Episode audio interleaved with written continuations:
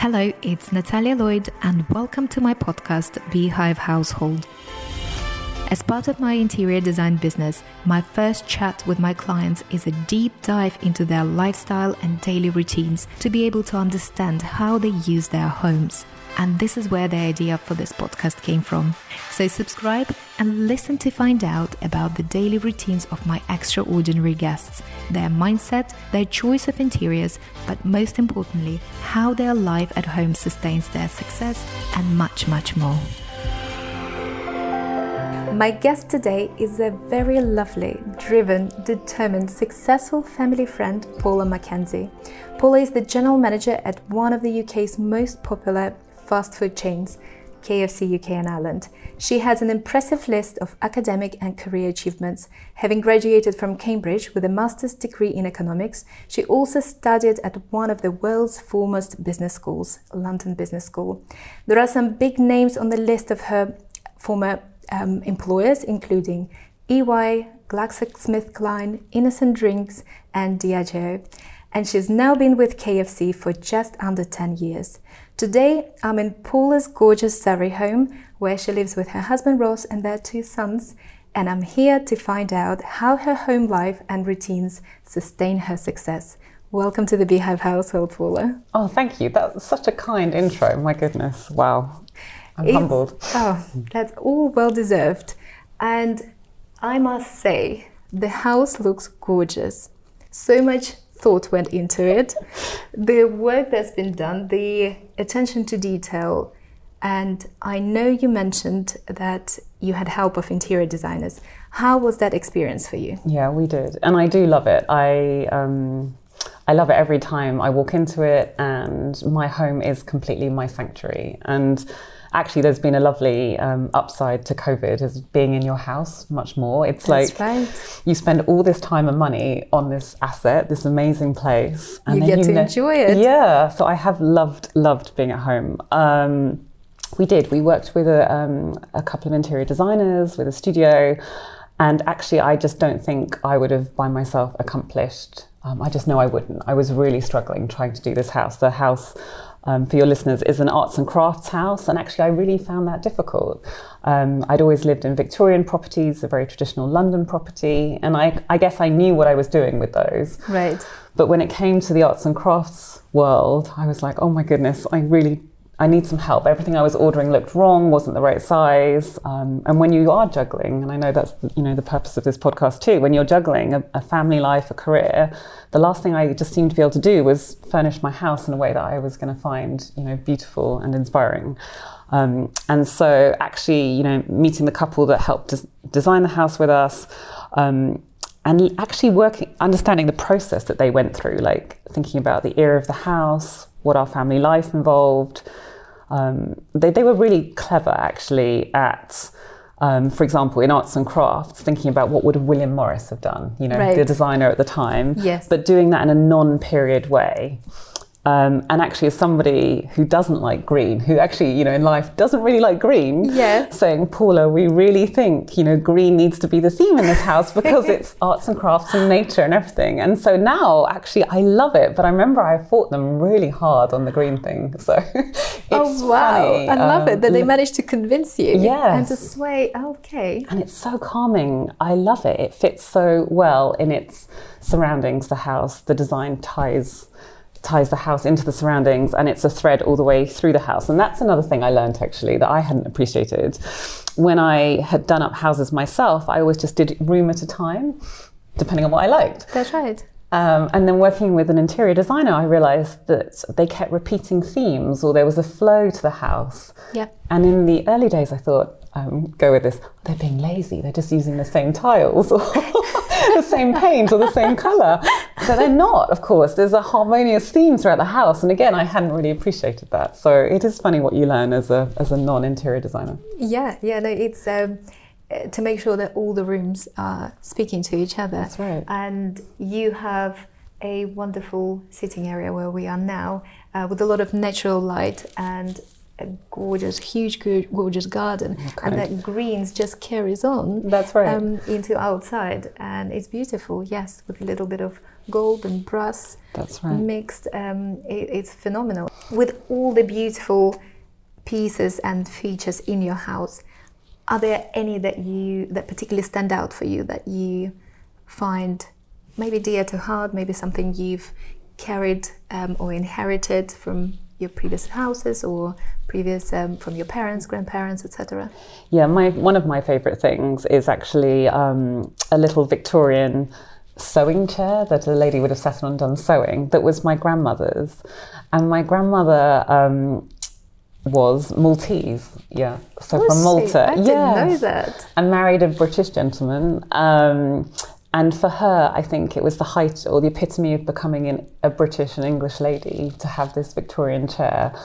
Um, I guess she was always aspiring to be quintessentially British, you know, cups of tea and right. sitting ni- nicely in dining rooms. Right. And so I think this chair, which in its day, my parents even um, gave me the original receipt for it, oh was, gosh. you know, a fortune for her relatively. But my mother as a child could remember how important this chair was to my grandmother. So I've inherited it. And then I didn't like um, the upholstery. And so my mother got it upholstered in a fabric that I really like, which is a uh, a geometric print, but in a kind of pink velvet. That all sounds very garish. Sounds it's not. It's beautiful. like a baby pink. It's really lovely. And although it becomes, you know, as any girl's chair in their bedroom, a dumping ground for clothes, I just really like it. I, it's very sentimental. I'm, mm. I'm gonna get a picture of that. Okay. I, I need to see that. this that sounds beautiful and so much story and history behind it as well. Yeah. But I agree that sometimes all um, all pieces you want them to be slightly modernized, and it's it's great that you could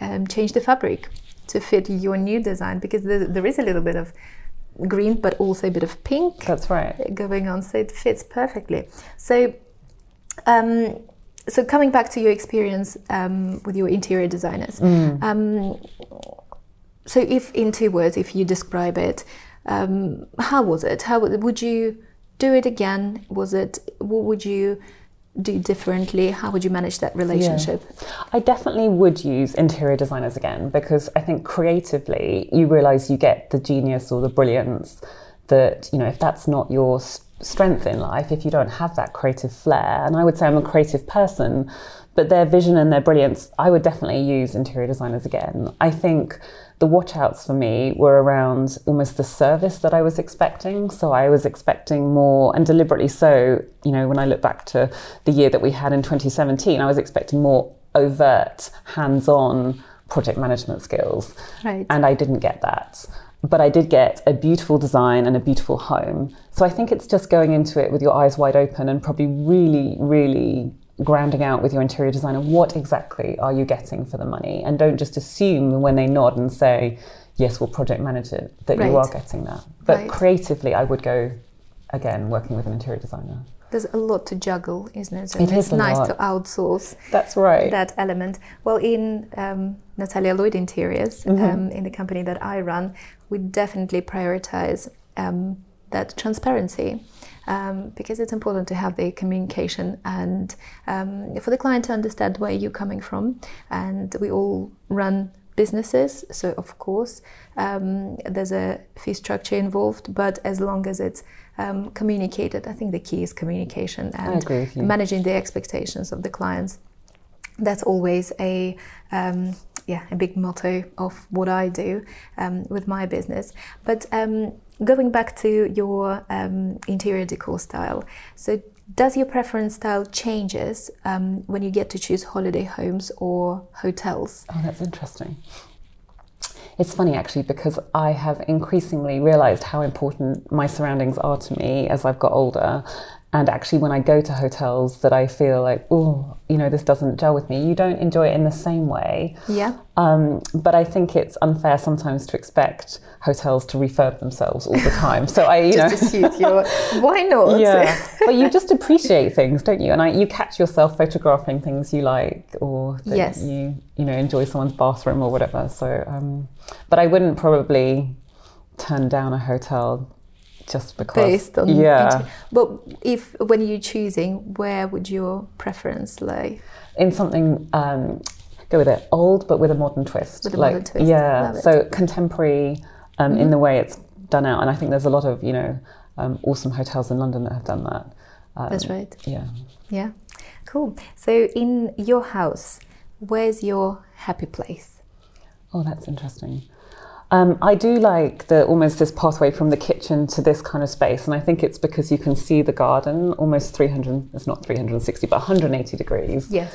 And sometimes I'm, you know, caught or struck myself with how beautiful it is. So um, there's a nice story behind the house, which is the gentleman who actually built the house in 1905 was almost the greengrocer, so the local supermarket owner of 1905 in Farnham, and he was a successful businessman. And then he bought this plot of land and built this house. So I can see why, you know, it's a very carefully done thing and in its surroundings it sits really nicely. And actually you find his um, initials inscribed in many places. It's on the front door it's on the mantelpiece it's um, under the kind of art outside. So there's moments where it That's strikes me this was a labour of love. This is Yes. really beautifully done. Are you putting your initials on there? before we leave one a, day. yes, because it's definitely a labor of love. It's very cozy, very homey. Um, yeah, it's, it's just that um, understated um, glamour here. I You're love kind. it. Absolutely. Let me tell you a quick story though, because there's lots of intricate details on there. You know, there's lots of coving and pillars and things that come with the arts and crafts era. And I remember when we were thinking about decorating and I was chatting to our decorator because I was like, oh my goodness, what do we pick out? What don't we pick out? You know, Yeah. and he said, Paul, if we do this badly, it will look like a bad nail bar. You know That's what I mean? right. Where they literally take every single detail and paint it in a different colour. So Yeah. it is tricky to do. It is, yeah. No, it's beautifully done now with the play of white and off white. That's so right. it creates the framing for your artwork, for your light fixtures, and uh, the frames. It's, it's very tasteful. It's it's done very well. Thank so you. you've done a great job. It's nothing like pressure having an interior designer into your home to go, Giving what do I assessment." think? Yeah. well, as- well, you, you, definitely have a lot to be proud of for sure.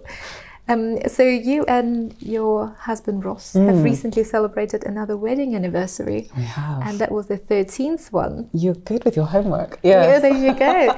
so, how would you describe your unit with Ross? Oh, okay.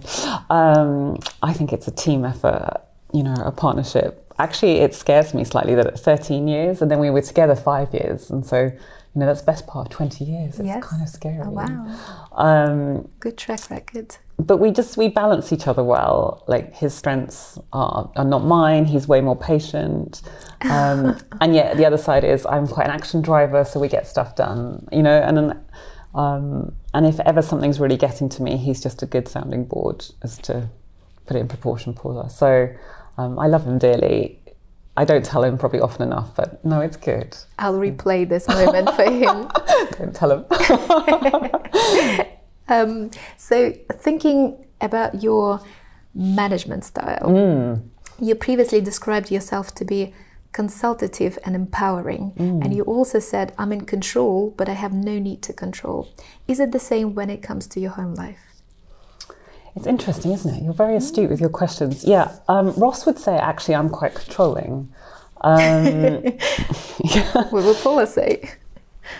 I think he's probably right, actually. Does that make sense? So when it comes to things close to me, it would be like your clothes or your home. I do like it the way I like it because I guess it's important. And it's almost actually to me disproportionately important. Ross is more laid back in that respect. You know, he would probably live in, well, it doesn't really matter to him. It's just, whereas I know when I've done personality profiling, um, I'm high on aesthetics. So what something Right. looks like is actually really important to me. Um, and so I guess I'm controlling because I want the environment to be aesthetically pleasing, and then it's like I can relax. Right? And so then at work, um, actually, I've been known to make sure that the office looks okay because I almost can't start working until the environment's clean. okay. Yes. So, do you clean in the evening or in the morning before? How I'm much more of a morning person. morning? Right. Um, but when I first went to work at KFC, for example, we were in a horrendous 1980s office building that hadn't even been refurbished. And I just remember it being oppressive to me. It doesn't matter the nature of the work. I was working in supply chain, but I couldn't almost do any work because the building looked so bad. Did you get it refurbished? Yes. Wow. And then about three, four years into my career with KFC, we moved offices because I was like, let's move. oh my gosh, I feel like we're soul sisters now. so That's- it's it's just and so I helped then design the next place that we're still in, and it's much more pleasant place to work. And everyone always 100%. comments so. I, I, I find um, the same with my husband. They, I think Ross is quite similar when you don't. Um, they, it seems like they don't really care, Right. but they actually appreciation is there Totally. because they get to enjoy it all. Yeah. Um, so I'm with you on that. Yes. So what is your typical working day and weekend routine like? So two different Okay. days.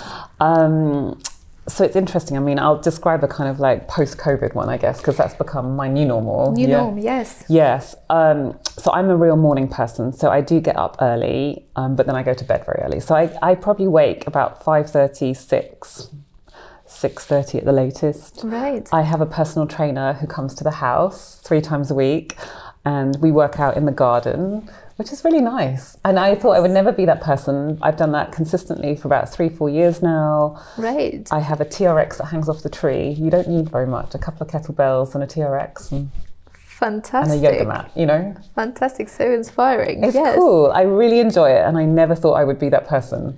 Um, When? Like five years ago? Yeah. Right. I mean, I've always loved classes at the gym, but if you said to me, Paula, you're going to be exercising outside when it's muddy, raining, snowing, but you actually really get into it and then you miss it when, you know, Yes. so, uh, so I do that Monday, Wednesday, Friday. Um, other days now I've kind of introduced a yoga class or two. So I typically try and start the day with some kind of exercise. Um, and then after that, it's just shower, and before you know it, it's getting onto calls from about eight thirty onwards. Sometimes a little bit earlier, but uh, in amongst that, the kids are around, homeschooling. Obviously, Yes. we have a full time nanny. So this is where it comes to the comment that you said earlier about not needing to control. It's true, actually. So I need to. We talked about control of the environment, but when it comes to task delegation, I have like no problem with that at all. Right. And I think that's been an example that my mother said to me as a, as a career professional working woman when I watched her from a little girl. And I'd, I have no problem delegating tasks. So, Yeah. Um, and yes, Leveraging your time as well. totally. And it's funny looking back, um, you know, all those typical things that were said to me. Oh, Paula's bossy as a little girl. I organised my sister. I think I organised the family. But leadership traits, you know. Exactly. Right, exactly. right. And so, yes, we have a nanny, cleaners, decorator, gardener, and then, you know, obviously the whole team at work. But it takes an army. It takes an army. It does for anyone. And to achieve 100%. anything, it takes a huge community, a massive amount of people. And I think that's true whether it's your home life, your work life. It takes an army of people. That's right. It's the best use of your time. Where if you can, your input can be much more valuable elsewhere. Then You're so right. You you know, and it's an opportunity for everyone else to show themselves, to input, and everyone feels great. So I'm totally with you on that. Yeah. So what about your weekend? Weekends, actually, we're quite quiet. We don't typically do a lot. Like, occasionally, we have a couple of close couple friends in the area, and we'll see them where our kids get on well with their kids as well. Um, we might get takeaway, you know, we might get sushi, but we don't actually do that much. It's, I think Yeah. it's a regroup, relax. Um, I actually like pottering around the house, you know. I'm, I'm bad. I'll be pottering around this house. Yes. Yes, so we we don't do that much. Um, I do wonder if you know in about ten years when the kids are a bit older, what will we do? And maybe you start traveling again and doing all those That's things. right. But I think this decade has been epitomized by not doing a lot in that respect, just bringing up kids and hanging out with the kids. Yes, Mm. yes, no, that's that's right. And I'm probably going to ask the most frequently asked question: How often do you eat KFC? I know people ask me that a lot. There you go. Um, Definitely in normal times, at least once a week. Um, it's been less frequent just because I haven't been traveling around our restaurants as much as I normally would have. Yes. If that makes sense. So probably like once every two weeks. Um, but interestingly, we have incorporated it into our family life. So we just drove back from Devon and we popped in at the services. to KFC? Yeah, of course. You know, so Do people recognize you there? Is a special not all, achievement? not all restaurants, obviously, only certain restaurants. Right. But I try and, in the main, introduce myself and yeah. I'll let them know. Fantastic. So with um, so much to juggle, you Mm. know, you're a mum, you're a wife, sister, daughter. You are a successful businesswoman. Which one of these rules do you find the hardest? I actually think friend is the hardest. Does that make sense? It's the one that I feel I've probably let go the most over the last 10 years. Um, I don't know how you feel about this kind of stuff, but um, it's so hard to keep all of those balls in the air. That's right. Yes. And I probably disproportionately throw myself into work if I was to, to critique myself. I think um, I'm a bit of an all or nothing person, so I probably get swept up or I'm I get a huge sense of professional satisfaction. I think I do, you know, from what I do. And then I and then motherhood or, or, being with my family I take really seriously too. And so that extends to my parents and my sister as well. So I think the one ball that I've probably dropped the most is have I been a good enough friend over the last 10 years? But what I do notice is friends that you've been friends with for years, almost you they've been going through. yeah, you either. don't, and they're very forgiving or understanding of that. And typically, friends have been on a similar gravitational kind of journey themselves. So I feel like I can pick it up more now. My children are like eight and ten. Older, yeah, yeah, yeah. No, I, um, I, I agree. It's um, um, the older we get, it's much more difficult to acquire new friends as well, and to yeah. um, get those relationships to the status where you cannot see for months and months, and then you met up and you just pick exactly where you left it off. But yeah, I understand that. Um, so back to KFC a little bit. You've been in the hot seat at KFC since 2017. Yes. And shortly after you became MD, the company hit the headlines when around 80% of KFC restaurants had to be closed mm-hmm. due to the failure of the chicken supply chain. So you very successfully steered the company out of that crisis. But what was it like for you personally? Yeah, it's funny now. Um, it's funny. That well, funny I remember my boss's boss at the time saying, "You will look back at this and laugh," and I just thought, his name is Roger. I was like, Roger, I'm never getting to that place, and I am in that place now. Like you know, vaguely, I can look back almost three years later or whatever and laugh, but. It was horrendous. It honestly was horrendous. I'd been the general manager for about nine months um, when that happened, and it is a bit like an out of body experience because you're a bit like, can we just roll back 24 hours? Can we just go back to how things were? But um, you know, it's what what doesn't kill you makes you stronger. At the end of the day, you know, no one died. So I think you have to try and put it into some kind of proportionality. But yeah, it was a huge corporate mess. Mm. Um, you're at the epicenter. You're the leader, and and it was a learning experience like none other. Now, having said that, then if you fast forward to 2020 with the COVID experience, I stand by the fact that we have done so well this year is because of the muscle memory of what we went through in 2018. That KFC, we've been able to pull out of this faster than anyone else because we know exactly what we're doing what we in do. a crisis situation. So it is funny the silver linings that come from these things, yeah, genuinely, because you.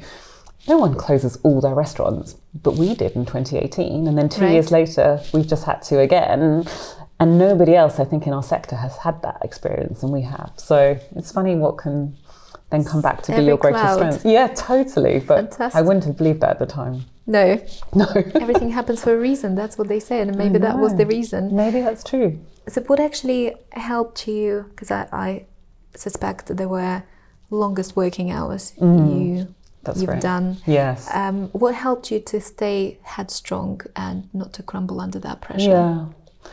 Um, they were the longest hours I've ever worked. I was literally working probably 20 out of 24 hours. And when you actually think about that, if you do that day in, day out, you, you are exhausted. I remember by about day 16, just thinking, I'm just going to crumble. You know, I feel exhausted. Um, you realize how much, how many battery packs you need for your phone. You know, there's this, I could barely run to the bathroom, you know, with because I was on a call all the time. I literally had to run, say to somebody, I have to go, and I'll call you back again in two minutes.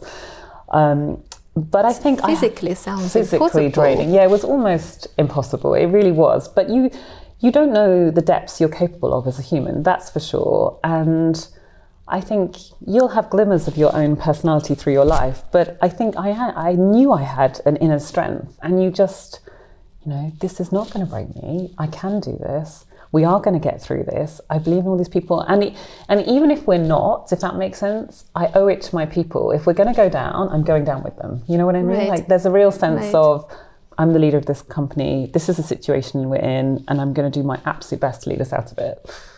Um, but it's very you would never want to go through it, but then you realize you are the stronger for the experience. But you draw on your inner strength. I think that's what I learned. Did at any point you cried? Oh, I definitely cried.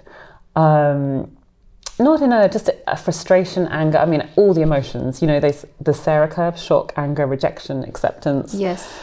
You go through that time and time, just pure anger, um, and just re- you know, how are we in the situation? But um, yeah, I I've learned a few things, and this is true. I always say to people, the more serious the situation, the slower you should go. You know, you take decisions slowly in a, in a constructive way. Don't rush anything. The more serious or the stakes are higher, slow down, think, um, and we'll get through this. And you just keep putting. It's like even when you can't see the end of the tunnel, if you just keep putting one foot in front of another, you eventually get out. You'll It get is out. literally like craw- clawing your way out. It took us six, nine months of clawing our way out of that. That's a long time. It probably would have felt like years Yeah, of that- that rather than Yeah. and um, the pressure, external pressure out there from That's right. media, um, even your own employees, perhaps. you Yeah. know. the pressure is there to make it faster, but you rightly said the philosophy is to go slower Yeah. uh, rather than quicker and into the wrong direction. That's right. I mean, all sorts of craziness. You know, you've got um, journalists. Uh, I mean, I don't mind saying now, like, we had to hire, um, we had a security officer, you know, in case the journalists were going to bother my children or our nanny, um, journalists, you know, at various depots. You just can't almost make up the what's going on, and you can't over communicate as the leader. So I think you realize you just have to keep communicating, keep communicating, talking internally, like you said, externally to your people, and and gradually, gradually, you get out of it. But it was a. Was the media trying to um, be around your house as they well? actually weren't in the end, but it was a prevent. You know, it was a just precautionary. story, yeah, yes. exactly. Um, but yeah, everyone was interested. You know, those those were all the headlines. Oh my goodness, KFC, you've run out of chicken. You're just Yes. like, you have no idea. Behind that sentence, you have no idea. Behind that sentence, there is a lot going on. Wow, no, it's it's, it's admirable. It's um, it's, It's going to be a case study, I think. You know, a Harvard Business Review, or we've been approached, Yeah. will want to do a paper, and and lots of people, other CEOs, have been interested because they're like, you all do these risk assessments, and people Yes. can be a bit, you know, just fill in the template, but risk assessment at its core, you realise why why would you do it? Paul has done it. So Yeah, you- you've lived and breathed it. Yes. That's why you do the. I mean, take your risk assessment. Any business person listening, I would say take your risk risk assessment really seriously. That's right. And if that case study um, was done, it could have been used by many um, companies now in 2020 when the lockdown has happened to be used. right. So maybe you you know you could have pushed for That's true. It's funny after it's over, to some you want to stop talking about it. People actually want, you know, I get asked for interviews on the topic. Even now, people wanted to talk about it. Okay, COVID's moved things on, but actually, as a company, you want to put that behind you and just move on. So we deliberately wanted to stop talking about it. That's right. Yeah. It makes sense. Yes. So changing tack a little mm. bit. Um, and coming back to your beautiful house, how often do you have guests staying over here? Not very much, actually. I don't know if that's a trend. It feels. Um, my parents stay over a little bit, um, my sister too, but we don't have friends to stay. And I, I wonder if that's a trend of how people treat each other's houses these days. So much so that with the spare bedroom with a double bed sitting there, I was just thinking, why do we have this? You know, should I just, you know, reconfigure this room into something else? Um, so yeah, not very much, but we have people over for dinner, you know, for the weekend for a day, but not staying the night. So Not the night. No. Okay. So, um, how often are you throwing house parties? And Oh. on for what occasions? maybe once or twice a year, typically around someone's birthday. So um, the latest one, you can still see the old balloons hanging up outside. right. My father was 72, so we had a nice family. Ah. Yeah. And, and just making a bit more of a deal of someone's birthday. Hector was 10 this summer, so we made a little bit more of a deal of that. So those kind of things. Right. Yeah. Gorgeous. And um, any awkward party moments you've encountered? Have I had any awkward party moments? Maybe this is no it's not even awkward party but i think because we've done the house up it's actually when a house is not done up i'm more like oh everyone in go for your life it doesn't matter what gets trashed if that makes sense Right. whereas once i've decorated or had a house decorated i'm a little bit more like oh i don't want hands on the walls is that bad I'm not- Although it's been four years ago. Yeah. yeah but i i just want it kept nice you know um, so we don't really have big house parties although my sister is a, an events planner party planner and she's like, Ironically. yeah she's like paul your house is so ripe for this. We need to do a big party. So it would have been this summer for hector's 10th um, but because of covid and everything we couldn't do it There you go. in the future natalia and i'll definitely make sure you're invited all right Please do. I won't, I won't come with a recorder, but we may edit in the awkward party moments because I can bring those. I don't have awkward yeah we need to get some though don't we There you go. Because um, I think I think you're right, and it's coming back to your um, point about the friends as well. I- I- it's a completely separate um, mindset that you need to be in to entertain, to have people in. You know that kind of advanced planning. It takes a lot. It does. And um, you know, knowing you, you are perfectionist in many ways, and you would want to have it all done properly as well for the guests to enjoy themselves, the meals, etc., etc. So um, yeah, it's it's it's another compartment in your huge to-do list that needs to happen. Yet. Um, the house is all about memories as well. Yes. And whilst you're building them with your own family, I think, um, and that's what I keep reminding myself because I'm quite similarly to you. Um, you just fall into the routine and um, you're just like a hamster.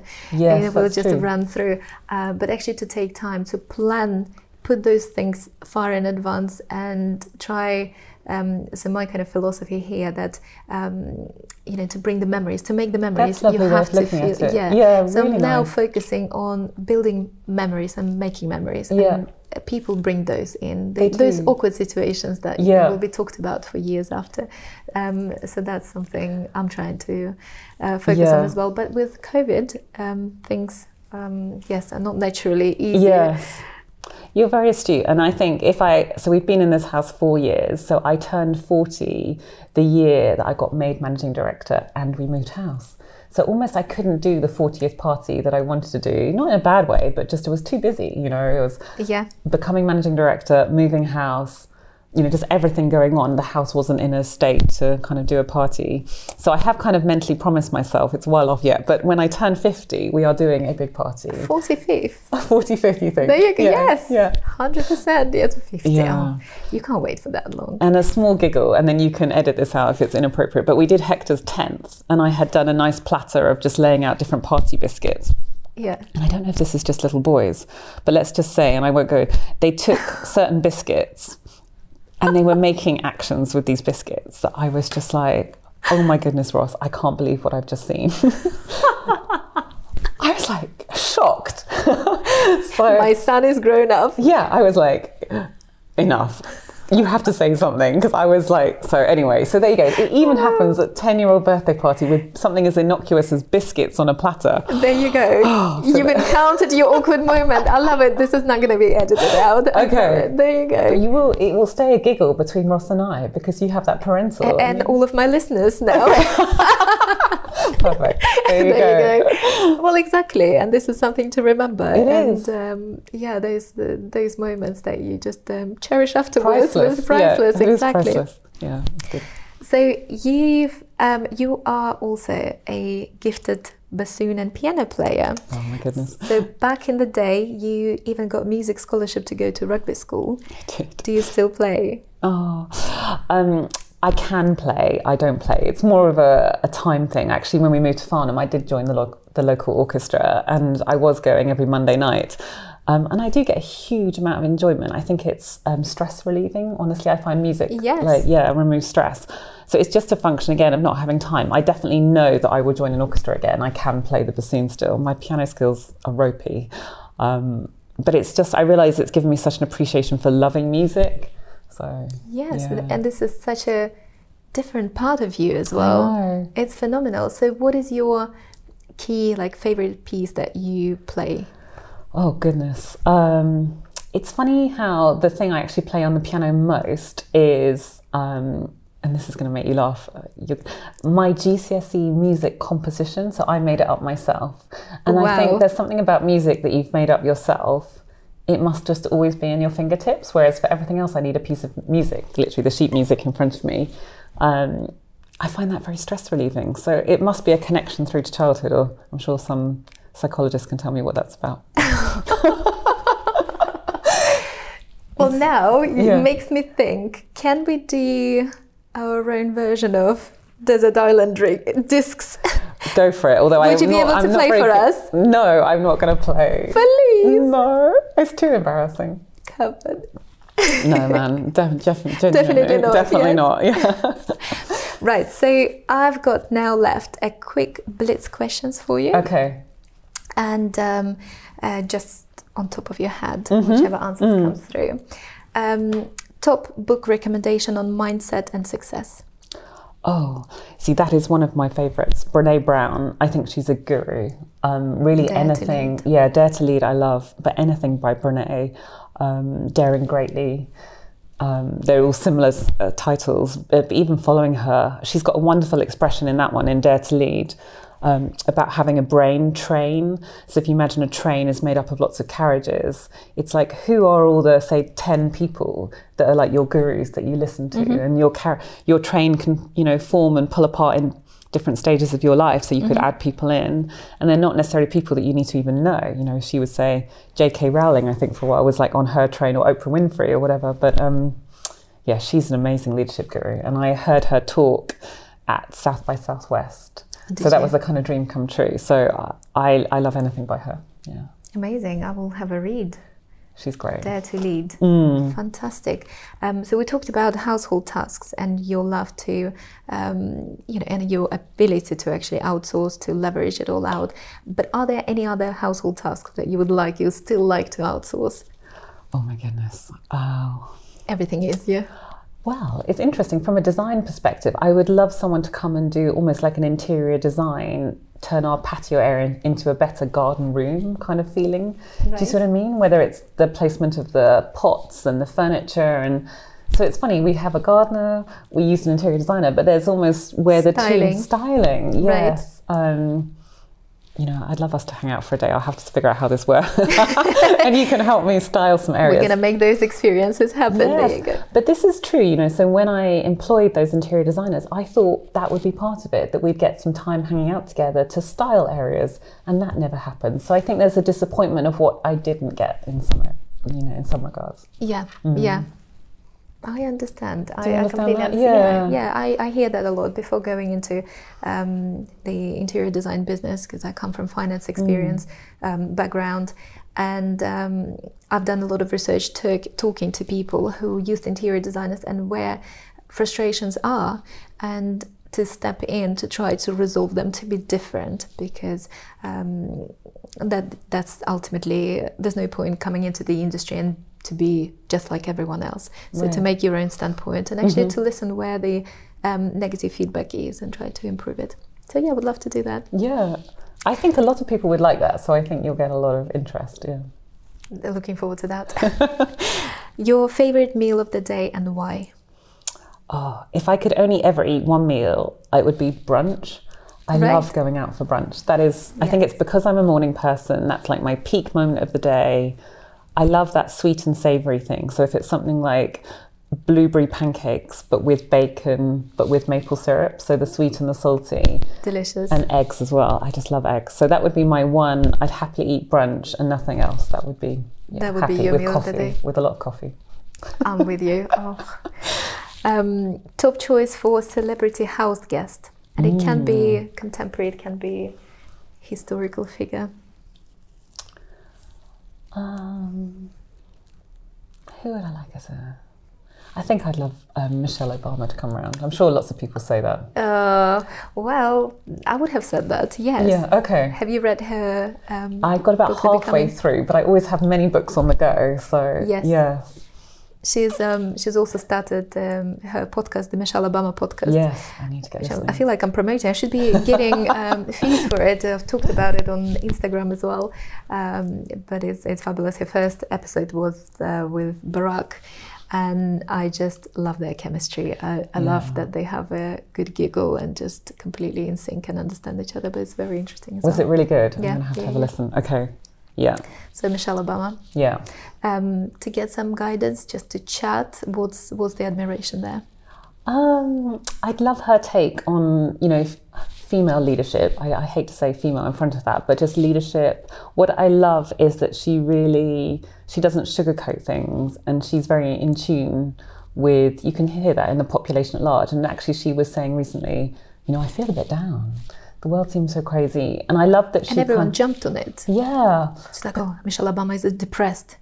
That's what, how it was. I know, which is an unfair reporting, really. I think she was just, in a human way, articulating how she was feeling. And I think, well, I, I just love that. I, I love that she could say, you know, I think it's, you know, I do feel a little bit mildly depressed with the state of things right now. And, and that's what we, a lot of us were feeling. So people resonated, but you're right, the media jump on it, don't they? But exactly. I think I'd just love to discuss most of those things. But what I like is that she also likes what people can think is the more frivolous things. So, you know, fashion or hairstyles. And, and, and I love that she's blended that. So she's very true to herself. So um, that's what I aspire to be too, is true to myself. And those things resonate. So Yeah, they. Um, I think they also she talks about it in her book as well about living life as we rather than me, that egocentric unit, just closed family, but actually um, thinking of your neighbors, friends, wide, wider rather than um, this closed unit. And because with a lot of that's going on, we shut the doors to many of those things. That's true. And um, everyone is worried about themselves mainly, Yeah. and it's it's almost like a survival mode that we're in right now with COVID. And um, so it was nice message to hear as well that's really lovely. that actually yes. your success is also a success of people around you. So because we are just as good as people around us. So it's um, it's a very um, yeah they, they try to live by those words and um, obviously with their career achievements um, that kind of um, proves that. But um, it, it's just beautiful to think Yeah. that way and just have that philosophy for yourself. And the last question I have your dream house and location.